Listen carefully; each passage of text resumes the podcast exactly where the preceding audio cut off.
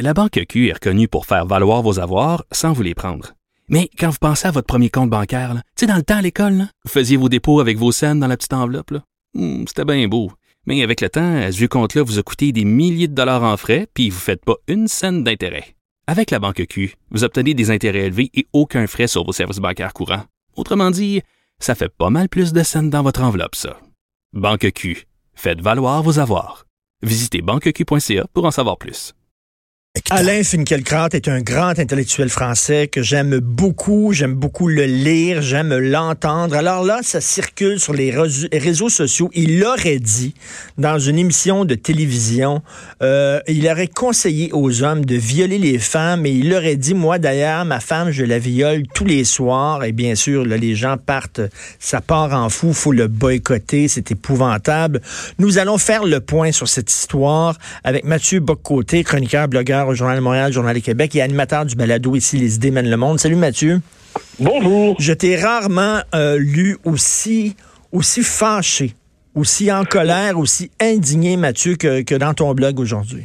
Oui, mais parce qu'il y a des limites quand même à la manipulation médiatique, au mensonge euh, affirmé sans la moindre gêne, sans la moindre honte. Alors, je résume ce qui s'est passé.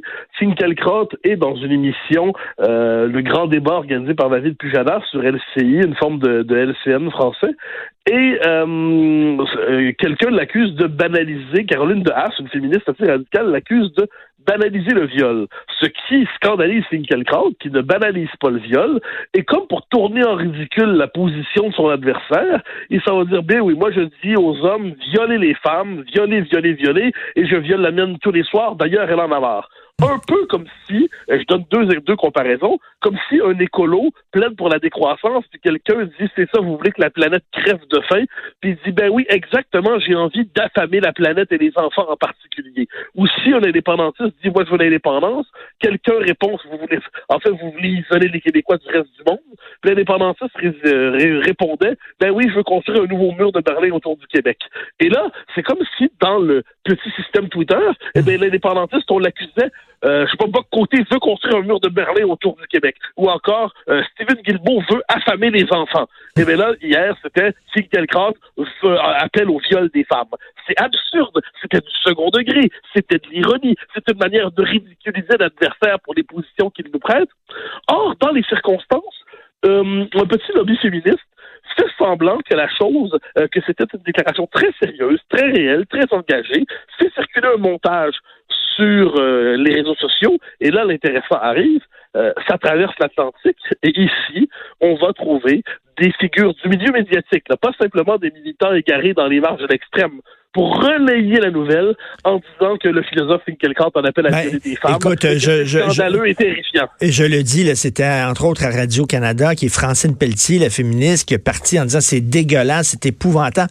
Et, il, est en train de dire aux hommes de violer les femmes. J'écoute, je doute même qu'elle ait vu vraiment euh, ce l'extrait, le, le, vidéo. Je pense qu'elle parlait parce qu'elle avait lu les trucs passés sur Twitter. Oui, mais est-ce qu'on se rend compte ce que ça veut dire? Ça veut dire soit on ment ouvertement, ce que je ne veux pas croire, soit on fait preuve d'une incompétence professionnelle effrayante en relayant ce qui est une authentique fausse nouvelle, ce qui est un, montage, ce qui est un sale coup qui relève de ce qu'on aurait dit en d'autres temps la police politique. C'est-à-dire, on prend un, extrait de, de 12 secondes, on le décontextualise, on l'arrache à son contexte, et ensuite on le jette dans l'opinion publique en disant voilà ce qu'il a dit, alors que c'est le contraire de son propos. Et là, c'est relayé par des gens, je le redis, qui sont des professionnels de l'information, sans la moindre gêne, sans la moindre honte, euh, alors qu'en France, j'ai l'impression que beaucoup d'adversaires de Finkielkraut ont vu l'ensemble de la séquence, et ont dit, que... là, c'est une accusation débile, c'est une accusation grossière.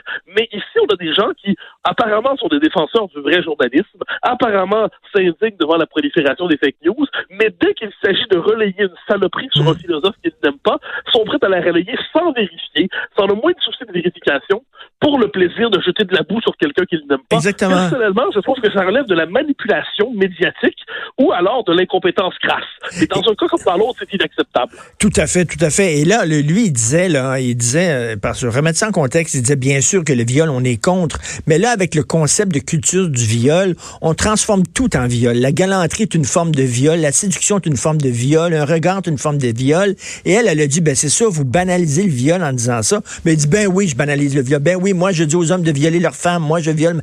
C'était ironique. Il faut vraiment être un imbécile pour croire qu'il disait ça. Oui, mais voilà, c'est ça qui est scandaleux, c'est-à-dire que on le sait, on regarde ça, on peut penser ensuite que c'est de mauvais goût, on peut penser que c'est de la mauvaise ironie, on peut penser que c'est du second degré euh, mal euh, mal présenté, on peut penser tout ça, mais on ne peut pas penser que c'est pas du second degré, on ne peut pas penser que c'est pas de l'ironie. Si on prend la peine d'écouter la séance minimalement, ce qu'on devrait faire si on veut se prononcer sur le sujet minimalement, eh bien, on est obligé de dire ah ouais, effectivement, c'est pas du tout ce qu'il a dit. Donc, comment peut-on, lorsqu'on est journaliste dans un grand média ou sur les la radio euh, comment peut-on relayer ça avec des stickers, hein, puis c'est inacceptable, puis on est rendu là, puis comment hostile alors que, je le redis, si on prend la peine de regarder, on, voit le contraire. Mais là, c'est là qu'on voit comment la, fameuse question des fake news, elle est bien relative. Hein. C'est-à-dire, quand il s'agit de relayer un bobard, une saloperie, hmm. sur quelqu'un qu'on n'aime pas, le sens éthique tend à fondre rapidement. Tout à fait. Et là, on se permet justement de se lancer, de lancer de la boîte.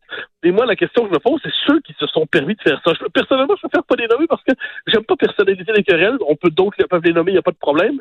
Euh, j'espère qu'ils vont avoir la politesse la défense, le bon sens, l'honneur de s'excuser. Mais, mais euh, je te, je te, je te fais, je te fais une prédiction. Ce week-end, Cassivi écrit là-dessus. Je suis convaincu dans la presse, il va écrire là-dessus. Regardez, regardez, un des philosophes préférés de Mathieu Bock-Côté, de la droite au Québec. Regardez, c'est ce genre de, c'est ce genre de fréquentation intellectuelle qu'ils ont. Mais je vais retourner la proposition. Euh, Marc, Marc euh, puisqu'il est nommé, n'a pas encore écrit là-dessus. Je peux donc supposer qu'il va avoir le temps de s'informer. Et je suppose que Marc Cassivi, je, je, crois que je, n'ai avec lui que des désaccords, mais j'ose croire que c'est un journaliste euh, honnête. J'aime pas du tout ce qu'il écrit en général, mais je pense pas que c'est quelqu'un qui est fondamentalement... je, je devine qu'il il croit que la vérité c'est important dans le journalisme, sachant cela, ne se laissant pas emporter par l'émotion, ne, il n'est pas à 24 heures près de la controverse, il n'est pas à 12 heures près de la controverse, il n'est pas à quelques minutes près de la controverse, voire quelques journées, je devine qu'il ne reviendra pas là-dessus. Parce qu'il sait désormais que c'est faux. Et j'ose croire que tous ceux qui ont eu le 24 heures de distance, que dit le 24 les quelques minutes nécessaires pour regarder le, le, débat, l'échange sur LCI ne reviendront pas là-dessus. Est-ce que la ballonne, est-ce que la ballonne s'est dégonflée en France? On a vu que même le journal Libération, qui est très à gauche, qui est pas un journal ami de Finkielkraut, l'a défendu en disant, ben là, regardez le vidéo, vous allez voir. Est-ce que, parce que moi, j'avais peur, j'adore son émission Réplique, que j'écoute euh, religieusement depuis des années à France Culture. J'avais peur qu'il y ait un appel au boycott et qu'il perde sa ah, job. Il y en a eu un, il y a eu un appel pour, pour le virer de France Culture. Mais là, c'est qu'à un moment donné, si on doit virer des gens de leur tribune euh, dès qu'il dès qu'il y a une manipulation, un coup monté contre eux, dès qu'il y a une tentative claire de manipulation d'opinion, on va finir par virer tout le monde. Hein. Et, euh, et c'est pour ça que là-dessus, je pense qu'on doit développer, les, grands médias devraient servir à ça, à, garder un peu de, distance par rapport à ce qui semble être la rumeur du jour sur Internet. Euh, il me semble qu'il devrait avoir quelque chose comme une forme de distance professionnelle, de sens de la réserve, ne serait-ce que pour savoir de quoi on parle. Ne serait-ce que pour cela. Ensuite, si euh, tel ou tel journaliste veut dire euh, mauvais goût, manque de... Euh, puis en plus, on est en désaccord avec lui sur la culture du viol, qu'on parte tout ça, il n'y a pas de problème, ça relève du débat. Mais ça relève du débat civilisé. Mais, mais dire de quelqu'un qui a dit le contraire de ce qu'il a dit, faire... c'est dégueulasse. Son propos, ça, j'essaie de voir comment quelqu'un qui se respecte peut faire ça sans avoir soudainement honte. Et, je me dis qu'il y a quand même un peu de... Je sais pas, j'ose croire qu'il y a un minimum d'honnêteté dans ce monde qui fait que lorsqu'on se permet de faire ça, ensuite on s'excuse en se disant « parfait, je le referai plus ». Reste à voir si je suis un exagéré. Et petit détail, hein, je crois que la, la féministe radicale avec qui il débattait, elle était à la marche contre l'islamophobie dimanche dernier. Est-ce que je me trompe? oui, Caroline si je me trompe pas, elle y était. Et puis en plus, ce qui est drôle, c'est qu'elle s'est déjà fait faire le coup sur une autre question. Euh, J'ai pas les statistiques exactes, mais elle avait dit une proportion significative des femmes en France sont violées. Puis là, on lui avait dit, mais votre propos est exagéré. Et là, elle était revenue en disant, mais vous m'avez cité hors contexte. Ah bon, quand même. mais, là, dans, les circonstances ici, euh, mais c'est pas nouveau. C'est-à-dire que la, radicalisation du débat public, l'autorisation de la mauvaise foi, ça, tend, ça se déploie à grande vitesse. Il faut juste pas oublier que je pense que c'était mercredi ou mardi en France, François Hollande, l'ancien président de la République, devait faire une conférence à la faculté de droit de Lille. Et non seulement des militants d'extrême gauche l'en ont empêché, mais en plus, on a déchiré les livres qu'il devait vendre. Déchirer les livres. C'est une forme, c'est le visage nouveau de l'autodafé. Eh bien, devant cela, faut voir qu'une forme de fanatisme qui s'installe, et avec ce fanatisme, tous les coups sont permis. Euh, et on a vu ce que ça donnait avec donc un, philosophe comme Finkielkraut. Euh, quelle, quelle époque inquiétante. Donc, euh, j'invite les gens à lire ton blog, Mathieu Bocoté, Comment fabriquer une fausse nouvelle contre Finkielkraut et Sophie Durocher aussi, ma conjointe qui a écrit là-dessus un blog sur la question. Merci beaucoup, Mathieu. Au, grand plaisir. Au revoir. Bon week-end.